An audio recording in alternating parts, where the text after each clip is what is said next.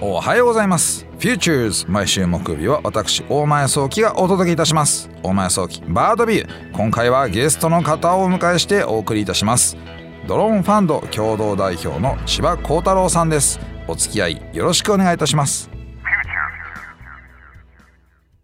改めまして Futures 大前早期バードビュー、えー今日はですね、えーゲストの方をお迎えしております。ドローンファンド共同代表の千葉幸太郎さんです。よろしくお願いいたします。千葉幸太郎です。よろしくお願いいたします。えー毎年この時期恒例ですね。そうですね。なんか、年末が来たなーって感じで、年末が来たなって感じですよね。これもう何回目だろう ?3 回目 ?4 回目？毎年の感じですよね。毎年やってますよねぶ。恒例になってきましたね。いやー嬉しい。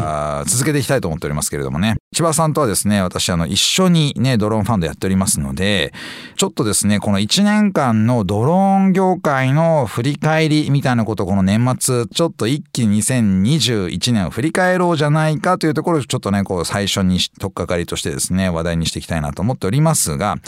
ちょっとですね、千葉さんと私がやっているドローンファンドについてちょっと改めておさらいをしたいと思いまして、どんなことをやっているう会社なんでしょうか？千葉さん教えてください。あの、大前早期さんとは、あの、ドローンファンドの共同代表として、えーベンチャーキャピタルを、えー運営をしております。そうですベね。ンチャーキャピタルというのは、いろいろな投資家の方々、例えば企業とか、えー銀行とか、そういった投資家の方々からお金を何億円も預かって、で、代わりに目利きで、ここの会社がいいんじゃないかというところに投資を代行して、えー行う会社です。そうですよね。で、そういった仕事をしていく中で、まあでも千葉さんは逆に言うとドローンだけではないえーファンドの方の運営もしてるんですよね。そうですね。もともとあのエンジェル投資家という個人であの投資をするところからスタートして、まあ、2年前にドローンファンド以外にあの千葉道場ファンドという名前でインターネットのスタートアップへの投資もえー始めていてですね。とにかくスタートアップが大好きで、え自分のお金も、え人様から預かったお金も、えとにかくスタートアップに、え投資して育てて、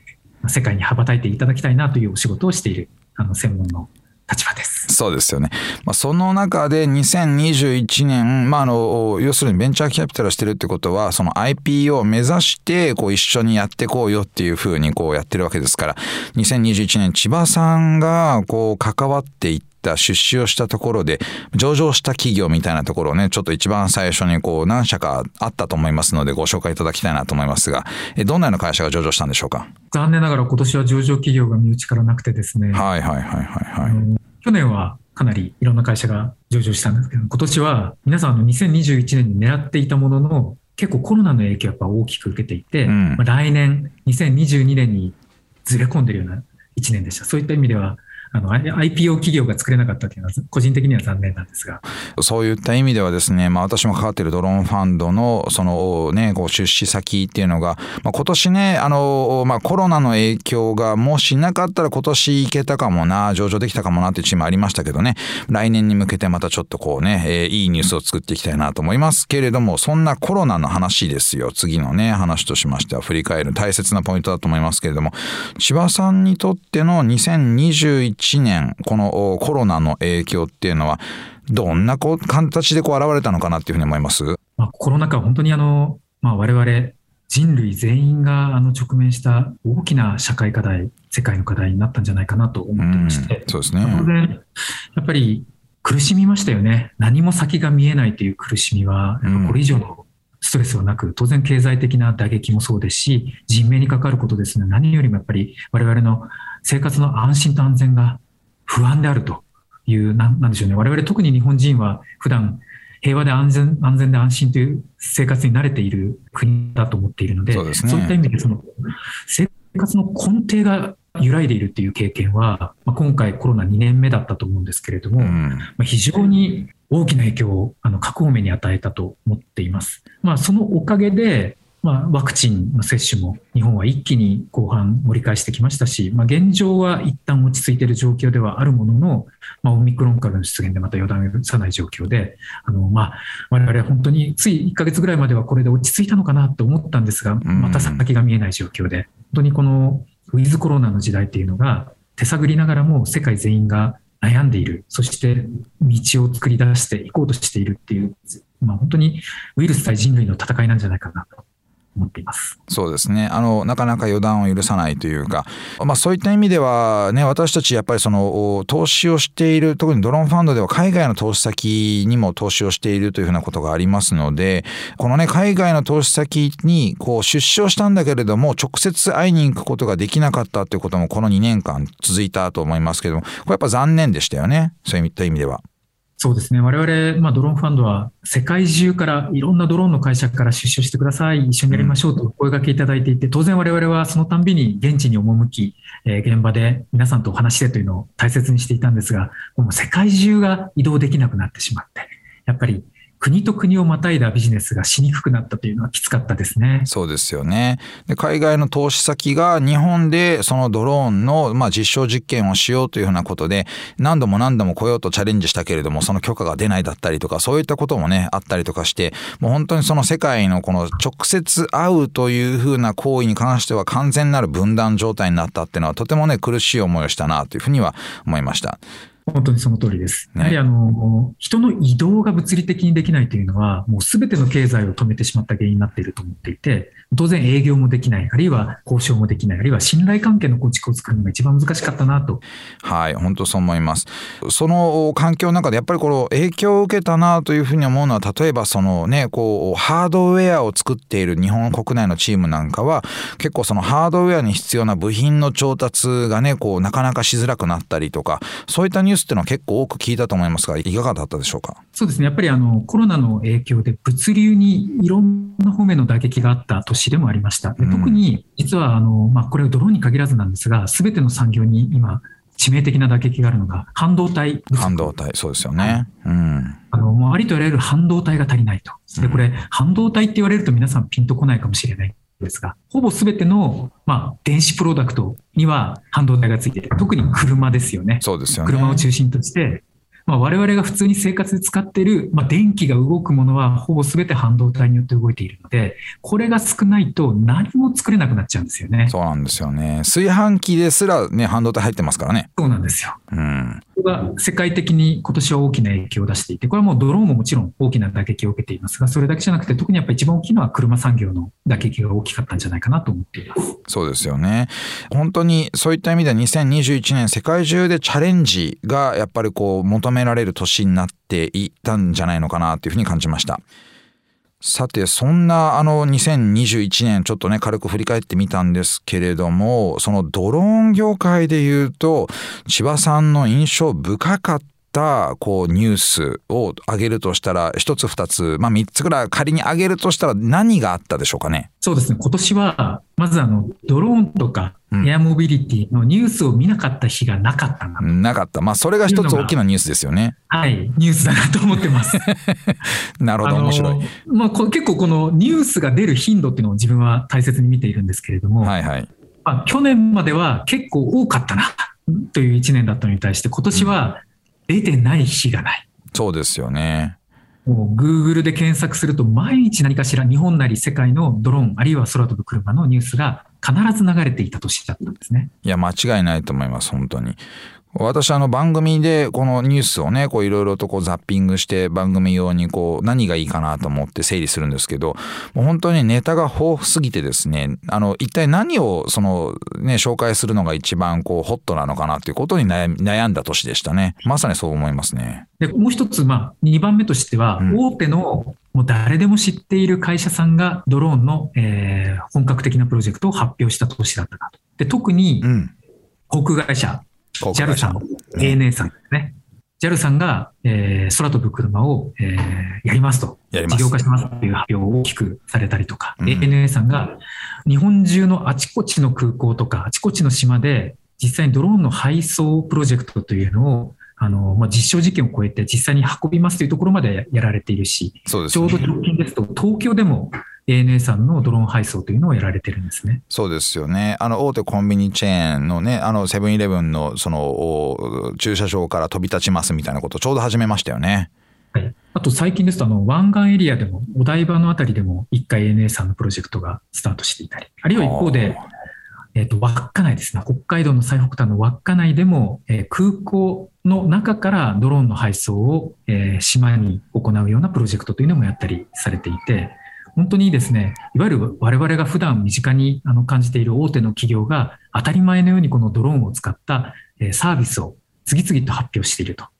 これはあの2つ目の大きなニュースだったなと思っています。そうですよね。もう一つ挙げるとしたら何がありますかね？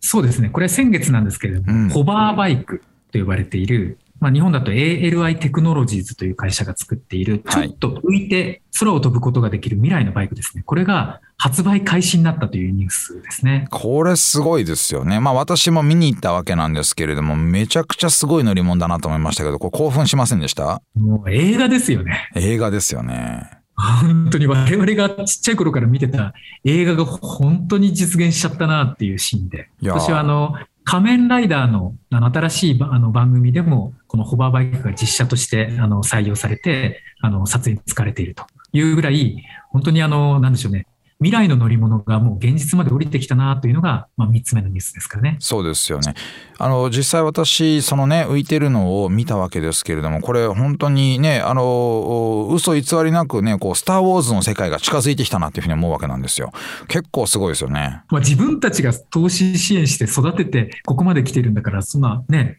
頑張った暁で当たり前なんだけど、やっぱり本当に人が乗って飛んでる姿を見ると、もう涙が出てきそうな感動ですよね。いや、そうなんですよ。で、あの、つい最近、こうね、あの、まあ、12月の上旬ぐらいに、あの、こうリリースされた、あの、YouTuber のラファエルさんっていらっしゃるじゃないですか。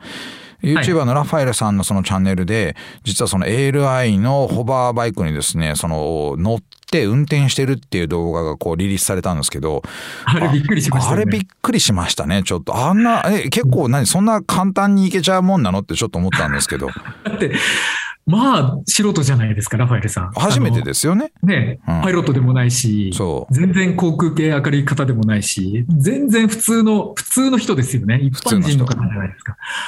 びっくりしました。僕も知らなくて動画見て初めて見たんですけど、もうごく普通に回転したりとかなんか楽しそうに飛んでたじゃないですか。はい、そうなんですよ。あんなレベルなんだなと。いや、結構クイックにね、8の字みたいなことやってたんで、あれ、こんなね、こう、くるくるくるくる回れちゃうもんなんだと思ってびっくりしました、本当に。うん、めちゃくちゃ楽しいってなんかコメントされてたんで、あれはいいなと思って。いやまあね、ラファエルさんだったら変えちゃうので、場合によってはもうあれですよ、2022年には、まあ国内のね、こう許可の範囲、出る範囲のところで乗り回してる可能性ありますよね。ね、ありますよね。うん、なんか、YouTuber だったら友達も含めて5、6台売れるんじゃないの？みたいな発言もされていたんで、本当そうですよね。価格は高い。いや、まあ、ね、7770万ですよね。そうそうそうそう。でも、ラファエルさんだったら買えるんじゃないのかなというふうに思いますけどね。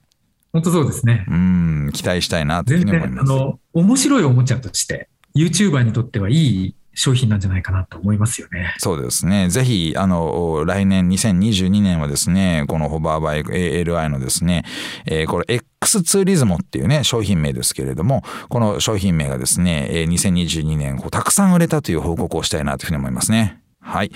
続けてですね、その千葉さん、あの、やっぱりですね、こう三大ニュース今日ね、まあ今お伝えしていただいたわけですけれども、これからですね、やっぱね、この2020年頑張ったチーム、このドローンファンドの中でこのチーム頑張ってたな、ちょっと注目来年してみてほしいなというとこがあったらね、ぜひちょっと一社、一社二社紹介していただきたいなと思いますけど、どこがありますかね？そうですね。京都大学発ベンチャーでメトロウェザー。メトロウェザー。なるほど。ですが、ここが地味ながらもすごい躍進をした年で、来年はもっと花咲くんじゃないかなと。そうですね。なんとメトロウェザーは NASA にね、こう、NASA との共同プロジェクトがスタートするかもしれないというところまで来ましたからね。そうなんですよ。日本のこのマニアックなコア技術がですね、はい、なんとアメリカの NASA に認められて、もしかしたら、この、ね、まさにアメリカでも、えー、取り上げられる、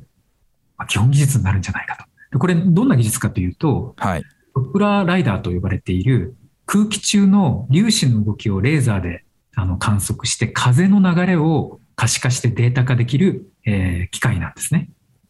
すごいですね、この技術ね。この機械を一箇所置くとその周辺数キロの360度の空間の風の動きを全部データに、リアルタイムにデータにすることができると。うん、風スキャナーですよね。そうなんですよ。そう。アイスバーでなかったものなんですよね。そうなんですよね。本当に今まではね、空間の風速っていうのはね、風見鶏が置いてあるところから予測してね、いろんな空間の風速を見るだったけど、これリアルに本当の風速をね、こう、空間の塵を見て、えー、測定できるって、これなかなかない技術だったんで、すごいですよね、やっぱりね。面白いと思っています。そう。本当にこういう基礎技術というのは、やっぱり NASA もそうですけれども、こういう大きなところのえー、プラットフォームになっていく部分ですので、やっぱ大きなプレイヤーと一緒に組むことで、飛躍的に会社が伸びる可能性があるので、まさに来年楽しみな会社だなと思っています。いや、私も絶賛支援している先なのでね、こう伸びてほしいなというふうに思ってますね。もう一社挙げるとしたら。うん、まあ、今年、あの、ポートフォリオカンパニーであの躍進したなと思うのは、リベラウェアという小さなドローンを作ってる会社なんですね。いいですね。で、あの、今年はですね、まあ、この小さなドローンって皆さんおもちゃに思えるかもしれないんですが、産業用に特化した小さな手のひらサイズのドローンを作ってる会社で、GPS が届かない、まあ、例えば建物の内部とか、トンネルとか、隙間とか、あるいは火力発電所のボイラーの中とか、そういった狭くて暗くて、電波が通じなくて、埃っぽいところでも安定して飛ぶ産業専用ドローンというのを作ってる会社なんですが、今年は JR 東日本とえ合弁会社を作ってですね、JR 東日本のいろんな建物を、えその小さなドローンで点検をするということも発表したりですね、この大きなドローンだけじゃなくて、手のひらサイズの産業用ドローンというのも躍進した1年だったんじゃないかなと思っています。お送りしてまいりました Futures 大前早期バードビューいかがでしたでしょうか？えーね、千葉さんをお迎えして、えー、こう毎年毎年ねこの年の瀬に番組をそのね、えー、出演いただいてるわけなんですけれどもやっぱりねこのその中で今年印象的で、まあ、来年、えー、活躍できるんじゃないのかなと思っているのがメトロウェザーリベラウェアということがありましてこれね私ね嬉しかったのは本当に私がねこうね非常にこう力を入れて支援しているところがね伸びたというふうにね、まあ、お互いパートナーとして、まあ、ちょっとねこういろんな仕事していく中でそこが伸びたんだなというふうに実感していただいていたのはねちょっと嬉しいなと思いましたのでね来年も引き続き伸ばしていくように頑張っちゃおうかなというふうに感じておりました。さて番組へのメッセージお待ちしております。OD にある番組 Futures のメールフォームからお送りください。OD では番組情報のほか音声ポッドキャスティングも配信しております。また音声ポッドキャスティングは Spotify でも配信しております。Futures 大前早期バードビューで検索してみてください。番組 Facebook ページでも情報発信しております。Futures 大前早期バードビュー私とはまた来週お会いしましょう。